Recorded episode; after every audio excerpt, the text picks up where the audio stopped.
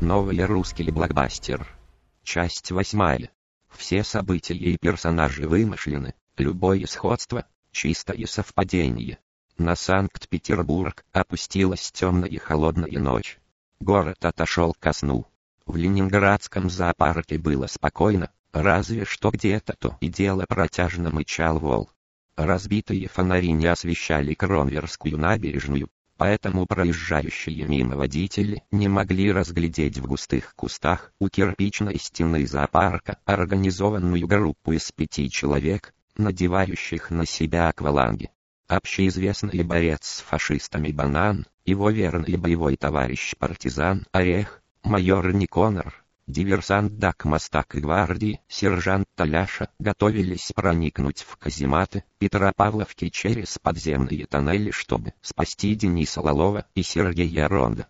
«Прием, прием!» — отрапортовал банан по рации. «Мы готовы к проникновению в дупу зверя». «У-у-у!» натужно промычал вол из зоопарка. «Тогда перестаем ибать вола». Раздался голос красного дракона на той стороне провода. Ровно в час ночи я отключу охранный контур, который будет бездействовать только 4 минуты. За это время вы должны будете успеть снять решетку подводного коллектора и проникнуть внутрь. Вперед! Рация холодно зашипела. «Почему ты сегодня не пошел в бассейн, где мы отрабатывали заплыв, коллектор?» Строго спросил партизан орех своего друга банана, надевая маску для подводного плавания. Я вот размялся и сейчас доплыву до цели в два счета. Чего доебался со своим бассейном? Парировал общеизвестный борец с фашистами. В бассейн не сходил, зато по-царски подкрепился в Киевсе и сейчас дерну тебя с самого старта. Сверим часы. Азартно промолвил майор Никонор. На моих Монтана без пяти минут час. Торжественно ответил Дак Мастак. На моих Apple Watch тоже. Кивнул банан, нам пора погружаться. Диверсанты один за другим стали залезать в водоем Кронверской протоки. Холодная вода обожгла ноги, затем кокошки, а потом и головы героев скрылись из виду. Дак Мастак сверился с электронной картой коммуникаций на своем КПК с влагозащитой IP69 и сопоставив данные с рельефом дна, указал друзьям на решетку коллектора.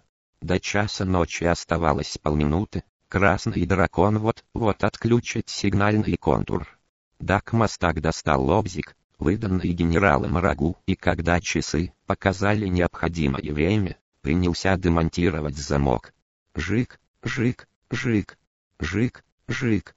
Какой же он крепкий. Время шло, а всратый замок не поддавался. И вдруг, дзынь нахуй, лобзик сломался. Товарищи хором вспотели. Это была Гавела, операция находилась на грани провала. Тик-так, тик-так, тикали воображаемые часики, неумолимо отсчитывая драгоценные мгновения утекающего времени. Что же теперь делать? И тут майор Никонор деловито и невозмутимо достал неизвестно откуда лазерный резак и за пару секунд срезал замок. Диверсанты удивленно переглянулись.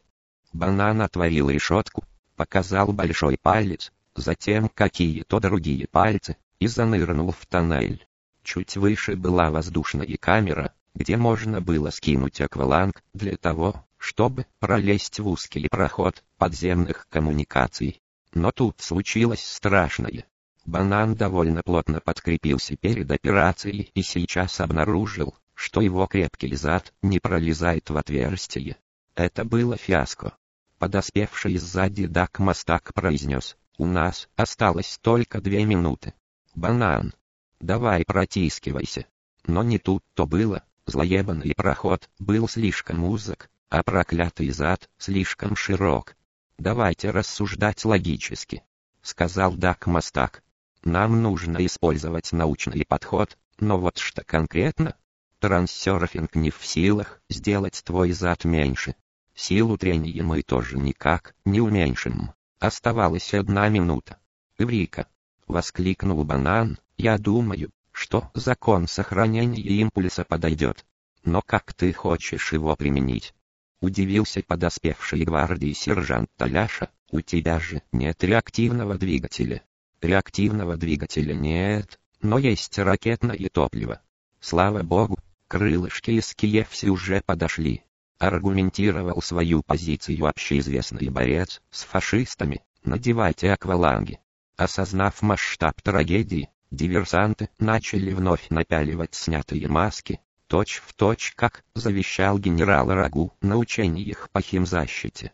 Банан собрал волю в кулак, напрягся и жестко перданув, пролетел через ненавистный проход.